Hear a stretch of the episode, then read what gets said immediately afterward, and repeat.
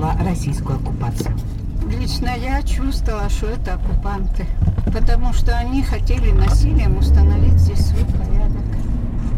Это был деоккупированное село Донецкой области. Мы как раз заехали буквально после пару дней деоккупации.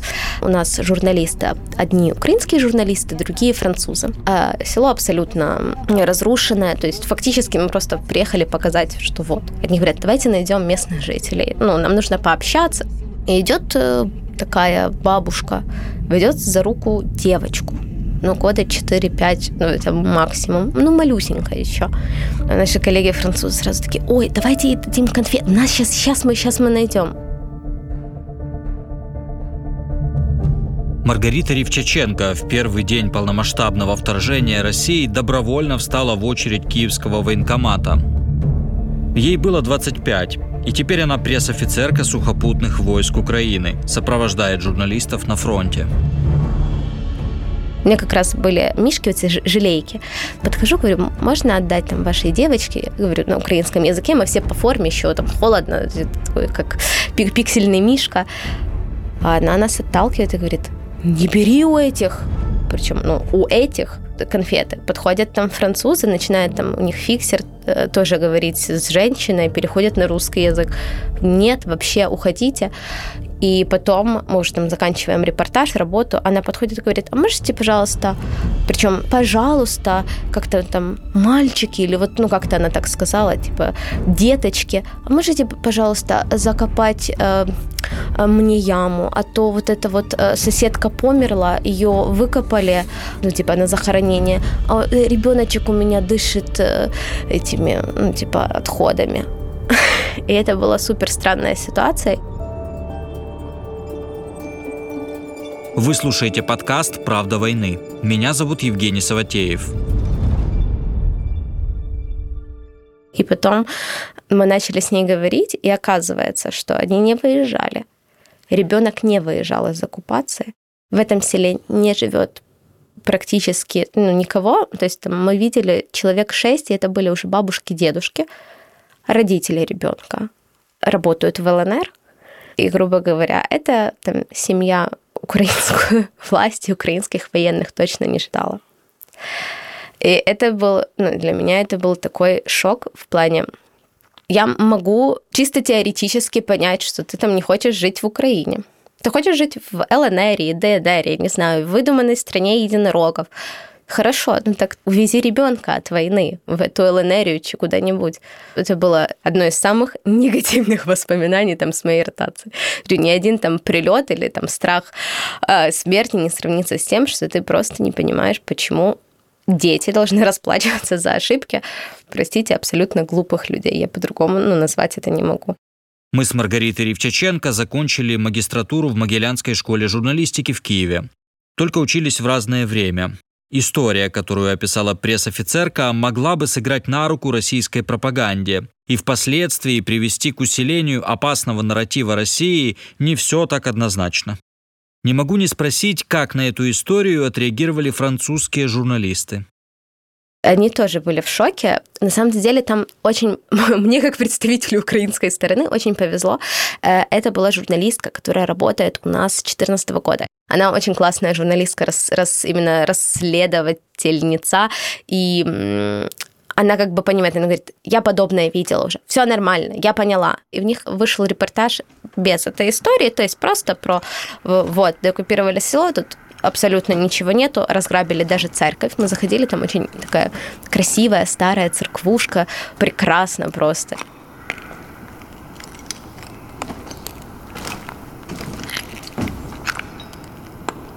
и там э, видно, что выдерты со стен иконы, ну, то есть даже вот эта вот там русская вера как бы не, не помогла сохранить э, даже что-то и там было пару более разговорчивых а, как бы жителей, и они там порассказывали, что, что и как было во времена оккупации. Потом мы переехали в село, которое чуть-чуть дальше от первой линии, то есть было деоккупировано раньше, и там еще уже раздавали, например, гуманитарную помощь, можно было пообщаться с местной властью, то есть как уже восстанавливаются какие-то связи на этой территории.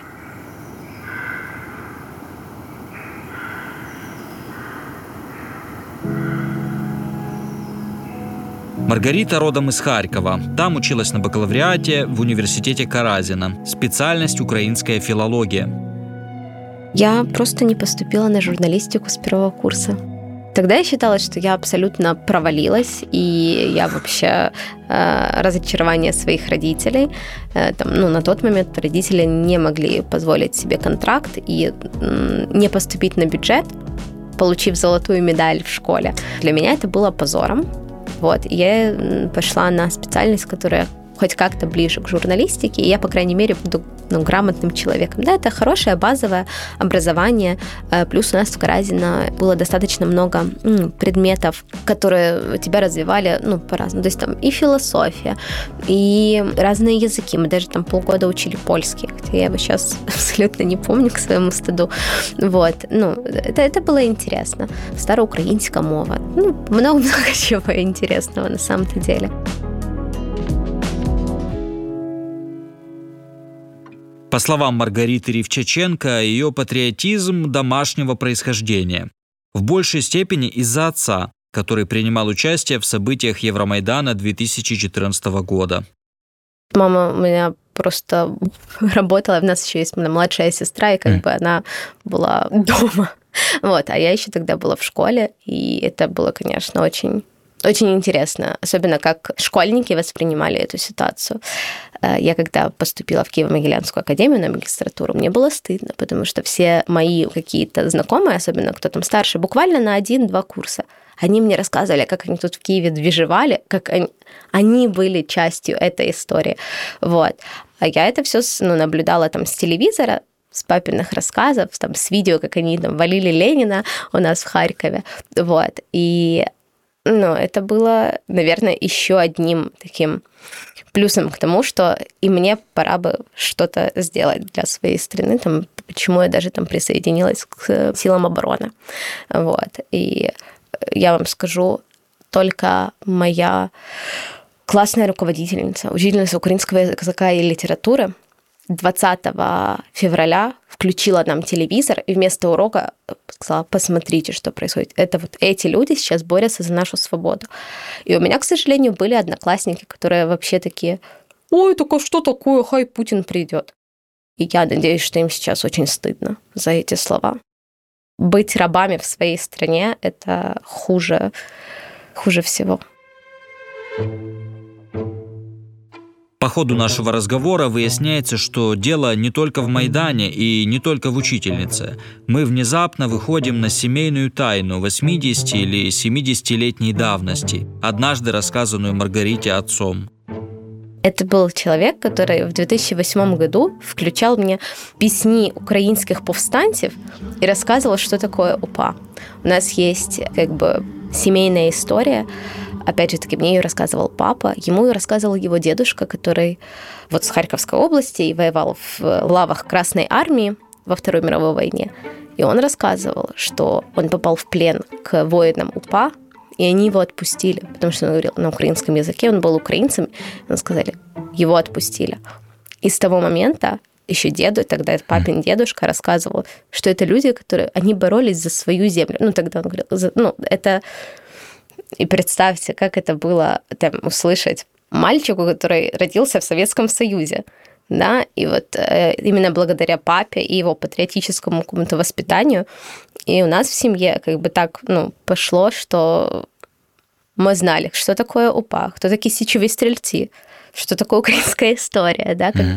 бы почему сейчас у нас это все идет, да, и, и почему и почему нам стоит как бы ну принять ну, хоть какое-то участие в данных изменениях, потому что, ну, если, не, грубо говоря, да, там никто из нас не будет ничего делать, но ничего не изменится.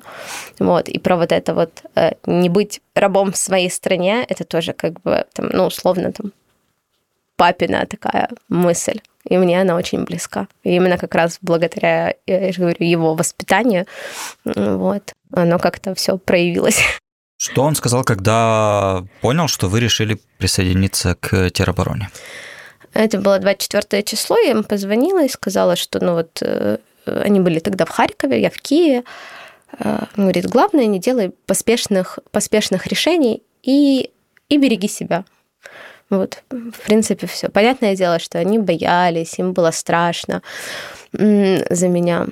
Папа мне месяц не говорил, что он э, пошел также служить. Это было очень смешно, потому что мы потом уже смеялись. Я говорю, у меня запись стоит, что я 25-го типа, уже получила свою корочку. Вот. А у него, по-моему, 26-го ему выдали документ. То есть он тоже пришел, он вывез маму с сестрой и пришел тоже. И я его как раз немножко как бы стебала за то, что я раньше присоединилась, чем ты, там, на один день. Вот. Э, конечно, им страшно, мама ужасно переживала, особенно когда мы с отцом так получилось в одно и то же время были на Харьковском направлении, идет Харьковский контрнаступ. Мама моя вернулась в Харьков, чтобы быть ближе как бы к семье. Вот. Э, и, наверное, у нас самый герой в этой, в этой семье – это мама, которая это все вообще терпит, вывозит. Э, у отца крайняя ротация была вообще в Бахмут, и э, это было, конечно, очень страшно, потому что было такое, что, допустим, нету с ним связи, и это прям, ну, э, это, это было очень морально тяжко. И я скажу, что ждать кого-то с войны, я вот сейчас понимаю, это намного тяжелее, нежели быть ближе, да, и что-то даже там видеть или что-то делать. Вот правда, морально это, это очень обременяет. И вот э, мне так получилось, что э, как бы и муж военный теперь, Точнее, теперь это муж, как бы он военный. И это... Я теперь понимаю свою маму, почему она так о нас переживала и беспокоилась.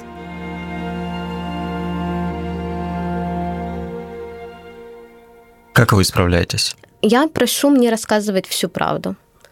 Ну, то есть, условно, сказать, что я где-то там во второй линии или я там... Это, ну, это не прокатит. Я знаю наших общих знакомых, я знаю людей, с которым там он выходит куда-то. Ну, то есть я все равно найду эту информацию. Плюс у меня также есть много разных там выходов и связей. Вот, поэтому я прошу всю правду, и мне обязательно нужно либо там пошел на задачу, отписался, пришел на задачу, отписался, Пусть это будет день, ночь, мне все. Даже если я там сплю, пусть меня разбудит эта смс. Ну что, вернулся, пришел. Или будешь три дня без связи, скажи про это. Я на третий день, я не буду писать первый, второй, третий, на третий день я буду звонить, писать. Вот. И э, это у меня такая тоже семейная история. У меня как раз э, папа выходил с ротации из Бахмута, муж заходил, и они так э, познакомились, как бы в нормальных семьях, там, знаете, застолье, и вот это все у меня получилось так, и как это было? А, нормально. Пожали руку, увидели, что ну, нормальные люди. Все, все в порядке. Как бы тут, тут можно сказать, что пронесло. Маргарита Ривчаченко любит Харьков и считает, что родной город очень изменился за последние годы.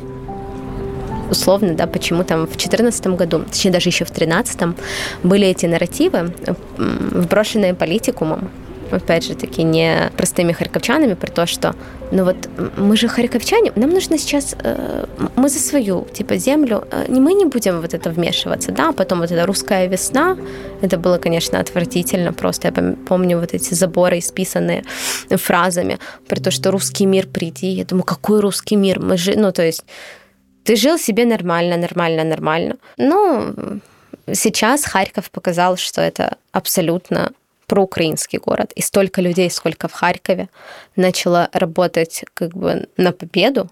Это реально фантастика. Я была очень приятно удивлена тем, сколько людей, во-первых, присоединилось к силам обороны, да, что у нас сразу сформировалось две бригады теробороны.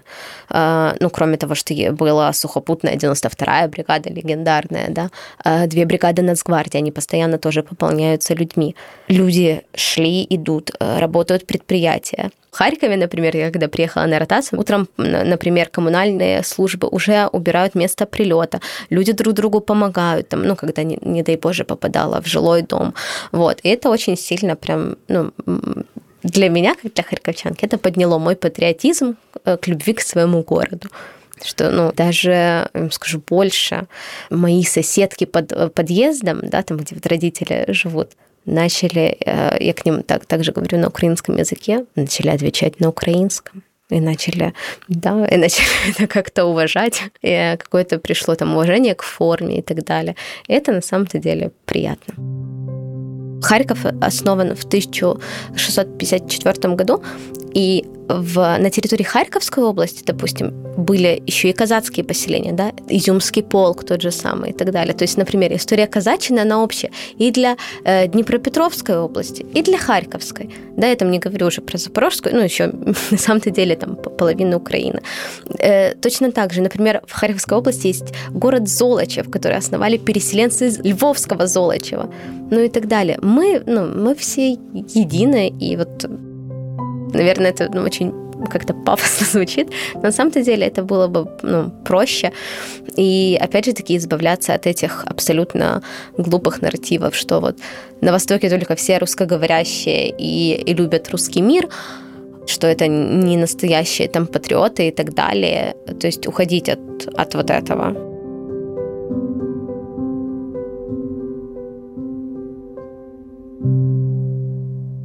За то время, что вы служите, в каких ситуациях вы понимали, что вот я довольно ну, ближе всего к смерти? А, ой, недавно как раз вспоминали. Прекрасная была ситуация на съемках эм, за Бахмутом с одним украинским журналистом. Это было божье проведение, что нас не убило. Там мы ехали на съемку ПЗРКшников, у нас э, справа, э, так, слева стрелковый бой, справа вы, вы, выезжает Бэха. Мы понимаем, что нужно как бы, ну, репортаж пора заканчивать, надо убегать. И мы едем, это было как раз тогда еще, это был ноябрь 22 чи декабрь 22 где-то так. И Бахмут еще весь был э, под украинской стороной, и и мы были на, получается, за Бахмутом на развилке, та, что идет на Лисичанск. Ну, то есть это ноль прям нулее нуля, скажем так. И мы возвращаемся через город, и мы уже доезжаем до самолетика, вот этого въезда, и мы ехали на двух машинах, и мой еще один там э, коллега, военный корреспондент э, Роман Чоп, говорит, сейчас я тебе покажу, я заснял, смотри. Я говорю, что ты заснял? Говорит, так мина ж между нами прям легла, так прикольно. Ну, то есть мы ехали две машины одна за одной, и между нами легла мина. То есть, ну, фактически буквально секунда вправо-влево, ну, она бы легла в одну из машин. И с таким восторгом рассказывал, что он это заснял, какой классный кадр. Вот. А вот это вот был веселый момент. Я же говорю, его всегда вспоминаем, потому что какой-то... В тот день все пошло. Вот не по плану, не туда. Ну, вот как-то такой был день. Были съемки, например, еще тогда в Харьковской области я снимала, э, журналистов везла на съемки артиллерии, и, получается, после того, как э, машинка отстрелялась, то мы ехали в укрытие, нужно технику ну, как бы увести с точки, где был, где был выстрел. И ну, бывало такое, что когда это очень близко, то фактически сразу засекалось, особенно грады и начиналась контрбатарейная борьба, и и очень, э, очень быстро мы слышали, что по нам летят даже не грады, а ураганы. Это было, конечно, э, до сих пор где-то у э, мне коллега Слава присылал это видео. Он не выключил камеру, когда мы как раз ну, легли, и, видно просто, как я лежу, и я и что-то и вот так вот как-то качаю головой. Я реально молилась, я уже, ну, я прощалась с жизнью. То есть настолько, это было настолько близко и настолько как-то ну вот, для меня было очень страшно, что я, при том, что это был там не первый обстрел, но вот вот в тот момент вот я реально прощалась с жизнью, и этот, и потом я так подорвалась, э, когда я говорю, все, уезжаем, они такие, так давайте еще заснимем. Я говорю, ребята, типа, я не готова сейчас отвечать, что нас всех тут, ну, говорю, мне потом догану посмертно выпишут. Я говорю, нет, все, собираемся, уехали, допишем чуть подальше. Давайте мы потом ну, попросим ребят чуть-чуть отъехать тоже. Вот, и, и, и все запишем. Таких моментов было, ну, Три, вы сказали как-то. Три. Три раза вы были... А, так, э, да, был еще один веселый момент, когда карты так немного подвели, и да, мы практически чуть не заехали в серую зону. Да на самом-то деле может быть и больше. Потом я там с командиром Хартии ходила по серой зоне в лесах с Сашей Моторным. Вот. Э, и мы что-то идем, он тут рассказывает, вот тут были позиции, там разбитая техника, вот тут, э, говорит, о, бачишь Гарбока, говорит, там закопанный русский, там, мы идем, так прикольно, классно. А тут он говорит, так, а ну тише. Говорит, так а что такое? Он говорит, так, ну, мы же в серой зоне. Вот если перейдем этот лесок, то, ну, там же уже русские позиции. И помню, я такое, а, да, а, понятно. Ну, как бы надо же было еще держать лицо, как бы не показывать, что мне ужасно страшно. Мне было постоянно страшно, конечно. Ну, то есть я этого не стесняюсь, я жуткая трусиха. Но каждый раз это был такой адреналин, и как-то, когда ты работаешь с реальными профессионалами, ну, этого страха как-то не ощущается. У меня была история, когда мы работали с моим хорошим другом, э, замкомандир, э, замкомбата э, танкового батальона, вот, Герой Украины, Сергей Пономаренко. И мы работали с его танком в буквально двух километрах от позиции врага. И он, у него такая тактика достаточно нахрапистая. Он говорит, я хочу, чтобы мы выехали на, на такой на горбочек, чтобы нас заметили. Я хочу, чтобы их Орлан наш заметил. И мы по ним точно-точно отстрелились, а потом уехали. Э, у меня тогда были французские журналисты и украинские. И, э, кстати, один из журналистов, Сергей Окишев, сейчас тоже присоединился к силам обороны. Вот. Я думаю, что он тоже помнит эту, эту прекрасную съемку, когда просто они такие, ой, кажется, птичка, это наша? Я говорю, нет, наши птички тут не летают. Э, ну, типа дроны разведывательные. Ну, да. Сергей такой, о, отлично, сейчас мы навалим, а потом будем уезжать. Ну, вот этот момент, конечно, был, а когда мы будем уезжать? А давайте уже быстрее. И так как, получается, у меня была группа м, разноязычная, с ними-то я говорю на украинском, а французам-то надо это перевести, а я не говорю фран... ну, на французском, я говорю на английском. И это был эм, смесь английского и матюков. Э, я там сразу прошу прощения. Потом уже, ну, всегда, если случаются такие ситуации, потом с фиксерами и с себе объясняю, Эм, что, ну, понимаете, так просто быстрее там доходят, и, и реально было такое, что на съемке с британскими, правда, коллегами, когда я кричу там lay down, типа ложитесь, ну, там идет обстрел, а они не слышат, ну, то есть э, э, шум, гул. И когда ты кричишь матюк, Матюк почему-то слышат все, и все сразу понимают, что-то значит не так. Я помню, мне как-то вот, ну, тоже иностранные журналисты рассказывали, это когда начинается много матюков, наверное, что-то, это, ну, они же уже различают тоже вот этот вот, ну, некоторые слова, скажем так. Наверное, что-то происходит не то. Лучше бы быть настороже. Я говорю, вы очень правильно заметили, это очень хороший навык, ну, прислушиваться. Вы не знаете, ну, возможно, языка, но вот эти слова вы же все равно как бы, ну, поймете, что, что значит что-то идет не так. И да, было весело. Да, оно как-то, оно очень сильно забывается каждый день. Кажется, что это, да было, ну, не так, не так уж было и страшно, или там, ну, не так уж было и, и как-то неприятно. Ну, мы же, ну, мы же как-то ну, вышли из этой ситуации. Ну, все живы, здоровы, все же хорошо. Ну, значит, хорошо. Вот, а в тот момент, конечно, думаешь, боже, зачем это все? Зачем я вообще пошла в эту армию? Зачем вообще родилась? Боже, как страшно жить. Да, было такое. Как много об этом говорите, о том, как быть в армии девушки? Какие как бы выбирают стратегии поведения мужчины, да, видя вас? Это очень интересный вопрос, потому что в основном, когда ты молодая девушка, и ты не кадровый офицер, тебя в основном там первое мнение, боже, а зачем нам вот это вот? Зачем нам ее прислали? Это же будет одни проблемы. Ну, то есть, она же, ну, она, она же не в теме, она же ничего не понимает. Ну, как бы, ну, это как, как балласт. И только работой, причем, ну, работой, э, только хорошей работой, я бы сказала так. То есть работа, которая показывает результаты. Ты можешь доказать, что это не просто э, метр шестьдесят в пикселе, а что ты ну, эффективная рабочая единица.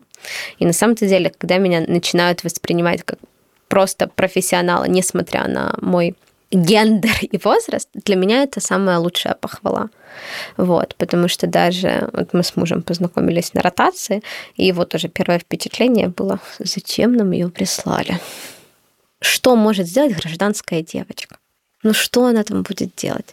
Я очень рада, что сейчас его а, мнение поменялось, вот, но э, это ну, абсолютно правда. И когда начинают меня, наверное, на этом моменте меня все захейтят, но когда начинают говорить, вот нам, женщинам в армии, нужно особое отношение. Нет, женщине, ну, есть прекрасная фраза, сказала ее кажется, Евгения Закревская, если я не ошибаюсь, о том, что мне как женщине в армии нужно больше оружия.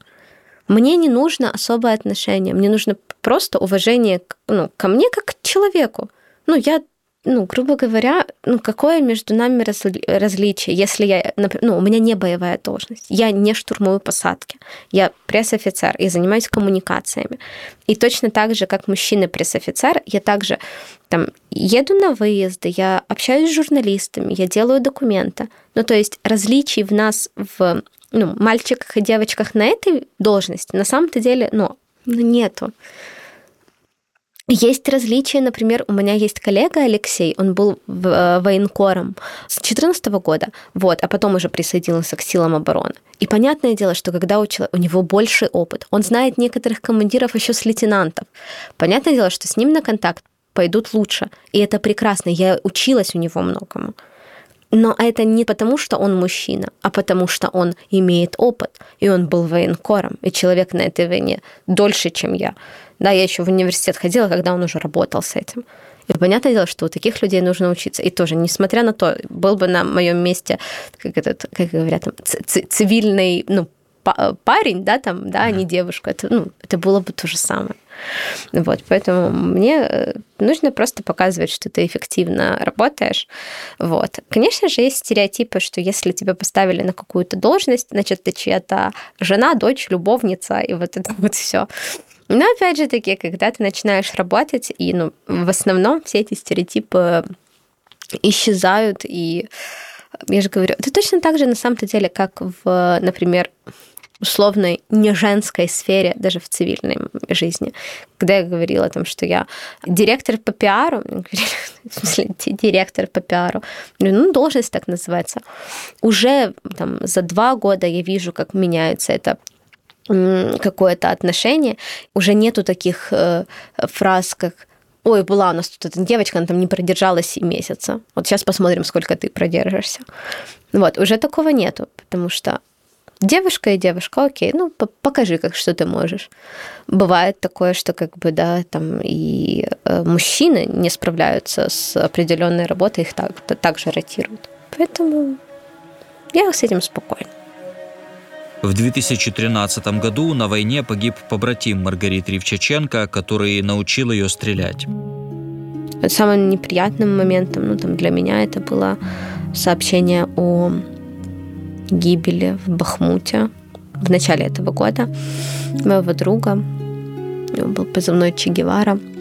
Это человек, который меня научил держать в руках автомат, который научил э, меня стрелять, который объяснял вообще все. Он, он служил до этого, служил в АТО, и он, у него был боевой опыт. И это человек, который не посмеялся с э, девочки, которая вообще при, пришла и что-то и помогал, ну, рассказывал, как это все должно быть, что, что нужно делать, как себя вести. Вот это, это, конечно, было страшно. А дальше я скажу, возможно, очень крамольную вещь, но ты начинаешь уже некоторых, ну, некоторые такие сообщения принимать просто как статистику. Я недавно ездила на съемки в Купинск, в 92-й бригаде, и Татьяна, пресс-офицер 92-й бригады, мне говорит, а вот помнишь, мы снимали вот там того-то, того-то, а помнишь, мы вот там ездили, вот там такой-то мальчик или вон там такой-то дед. Говорю, да, конечно, я ж ну, помню, классные были съемки, такие, ну, позитивные герои, прям, ну, интересные там вот истории их. Я так в основном, в принципе, могу, если поднять календарь, могу вспомнить, наверное, практически каждый день наших съемок. Вот я старалась еще там фотографировать что-то, особенно если зайти в галерею. Говорит, а уже никого нету. Никого. кого мы снимали в прошлом году, никого. И ты, и ты понимаешь, вот нету не только этих людей, нету всего экипажа, потому что это были танковые экипажи. И то количество людей, которые, которых ты даже... Э, знаете, как знал, ты был в Фейсбуке друзьями, да? Не знал, возможно, лично, но когда-то следил за деятельностью еще там до войны. Да, э, прошу прощения, до полномасштабной войны а их уже нету. И это, и это ужасно страшно. А еще страшнее понимать, что в этой статистике абсолютно скоро может появиться еще какое-то знакомое имя.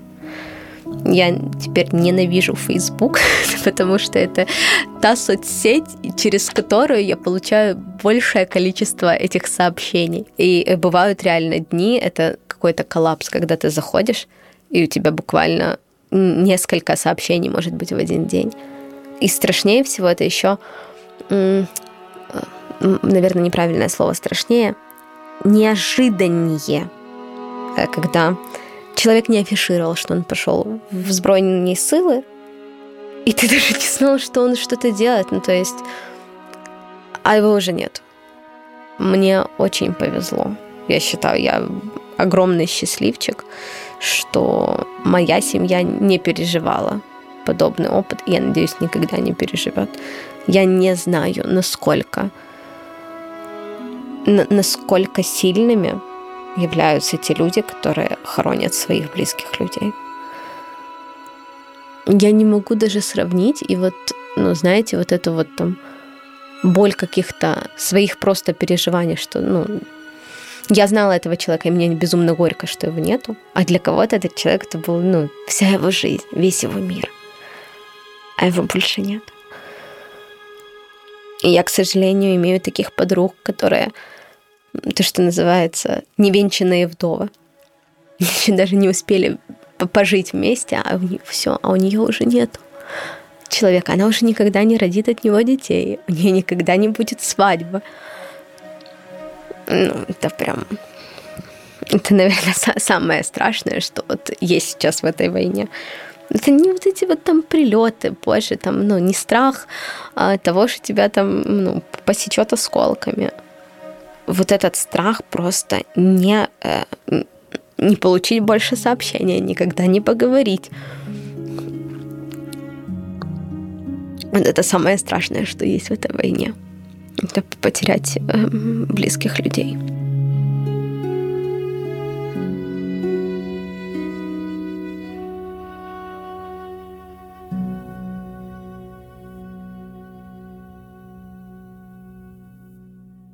Наш подкаст выходит на русском языке, и мы общаемся с нашими угу. героями на русском языке. И ну, не надо объяснять, почему в Украине от русского языка отказываются. Это очевидно. Но что вы думаете об этом а, вопросе? Это может остаться как язык общения дома на кухне с родственниками, которые, например, не понимают украинский язык или еще там не выучили его. А, но в публичных коммуникациях и особенно в там, школах, университетах, мне кажется, ну, должен быть только украинский язык. И у нас дома есть правило, что ну, мы договорились, что там, наши дети не будут знать русского языка. Они будут учить английский, возможно, испанский, как я, но, но не русский. И всем родственникам тоже там было сказано, что только, ну, то есть mm-hmm. укра- украинский язык. И ребенок будет ходить в украинскую школу. Э, и, и это уже выбор. Обязательно нужно говорить про большие трагедии, такие как Голодомор. Моя семья пострадала от Голодомора, и там семья моего прадеда полностью вымерла.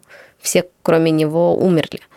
И это, это, ну, это боль моей семьи. И я также хочу рассказать это потом своим детям, чтобы они помнили и знали, кто принес эту трагедию нам. И почему, например, там, ну, я уже понимаю, что там моя прабабушка меня учила, что выкидывать хлеб это, это грех. Ну, просто, ну, то есть ты можешь отдать его птичкам, если он засох, зачерствел, заплесневел, но вот выкинуть его в мусорный бак, это было там чуть ли там не, не бить по рукам. И теперь я понимаю, почему. Потому что когда-то для нее кусок хлеба это действительно было что-то, ну, типа, что-то невероятное. Потому что, ну, 32-33 год, я же говорю, в Харьковской области это было ну, очень тяжко, и вот, ну, это, ну, я говорю, это история там, моей семьи. Я считаю, что это нужно об этом говорить. И, и вот это как раз тоже там на часе, наша история. Они помнят, да, 32 Ну вот у меня, да, Хорошо. смотрите, мои прабабушки, там что одной, что второй уже нету более 10 лет. То есть одна ушла в девятом году, другая в десятом. Но я тогда уже, мне было там 10-11, и я, я с ними говорила. У меня была мечта сделать семейное дерево. Я его таки сделала до седьмого колена. Вау, это до 19 века? Ну, почти. То есть там как раз получается, что прабабушка помнила своих деда с бабой и помнила, когда же там какую-то прабабку звали. Ну, то есть вот какие-то такие, да. И, и вот у меня была такая цель. Э, я была очень эм, неприятным маленьким ребенком, который доставал бабушек. Вот. И бабушка не хотела, конечно, про это говорить, но потом уже, э, ну, это вот прабабушка не хотела, но потом дедушка рассказал, что вот да, что его, его папы семья, да, почему он там рос некоторое время в детдоме, почему потом забрала его тетка, Угу. Почему мы сейчас не можем пойти на могилу про прабабушки, ну, то есть да. его бабушки, то есть потому что ее нету. Потому что, ну, та бабушка умерла от голода.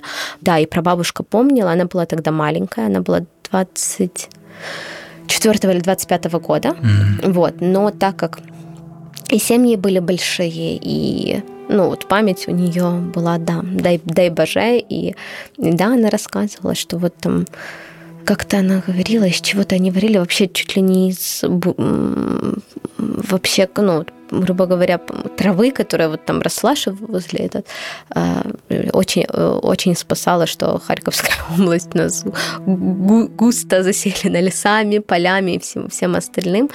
Вот. И она также помнила, что вот послевоенные годы, после Второй мировой, так, тоже были достаточно ну, голодными. 46-47? Да, да. У меня дедушка 48-го года рождения, и вот что до этого бабушка рассказывала, что ну, было, конечно, тяжковато. Дедушку она родила вообще в подвале, потому что у них не было хаты после войны.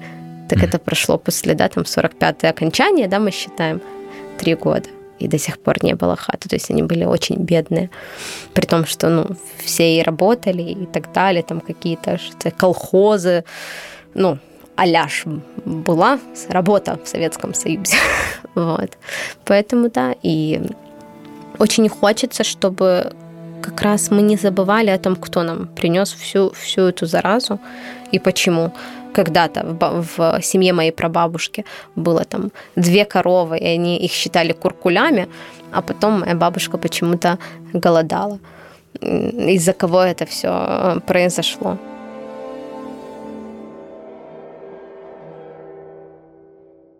В конце разговора снова вспоминаю о женщине с маленькой внучкой из освобожденного села. Если наш разговор услышат вот э, та женщина, о которой вы говорили, или россияне, то что бы вы им сказали? Эм, сложный вопрос. Если вообще надо что-то говорить. Э, я думаю, что уже не надо. Знаете, э, мы пытались выходить на диалог очень долго. И много э, действительно правильных и хороших месседжей было сказано еще давно.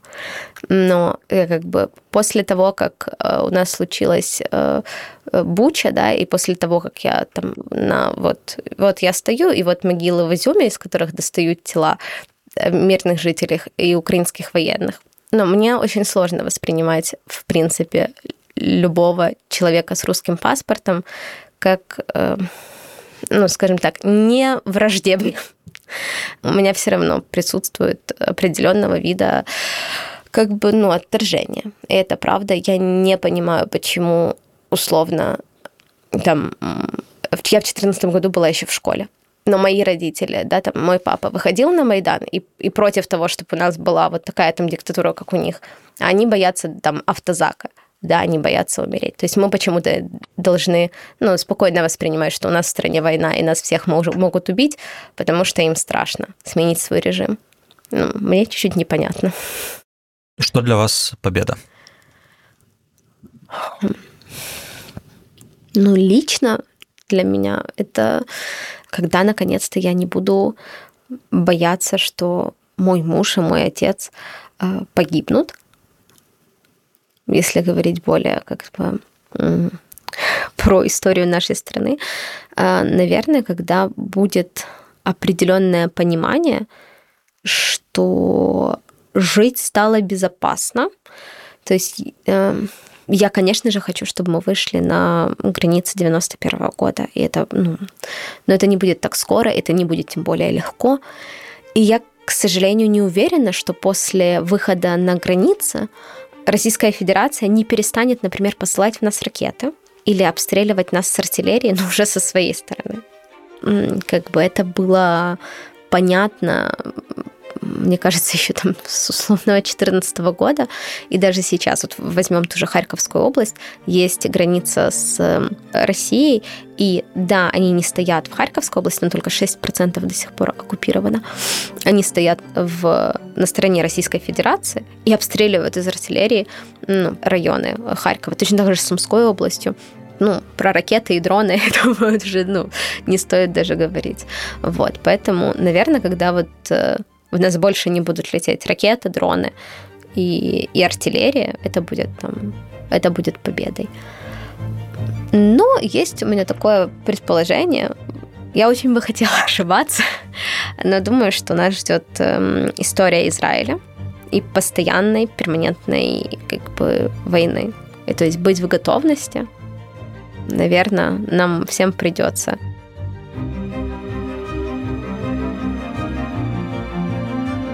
Это был подкаст «Правда войны» и я его ведущий Евгений Саватеев. Мы говорили с военнослужащей Вооруженных сил Украины Маргаритой Ревчаченко, которая по профессии работает в сухопутных войсках как пресс-офицерка. В следующем выпуске будем говорить с Анастасией Леоновой, которая также добровольно пошла защищать Украину. Анастасия родилась и выросла в России, и вот теперь воюет против российских оккупантов.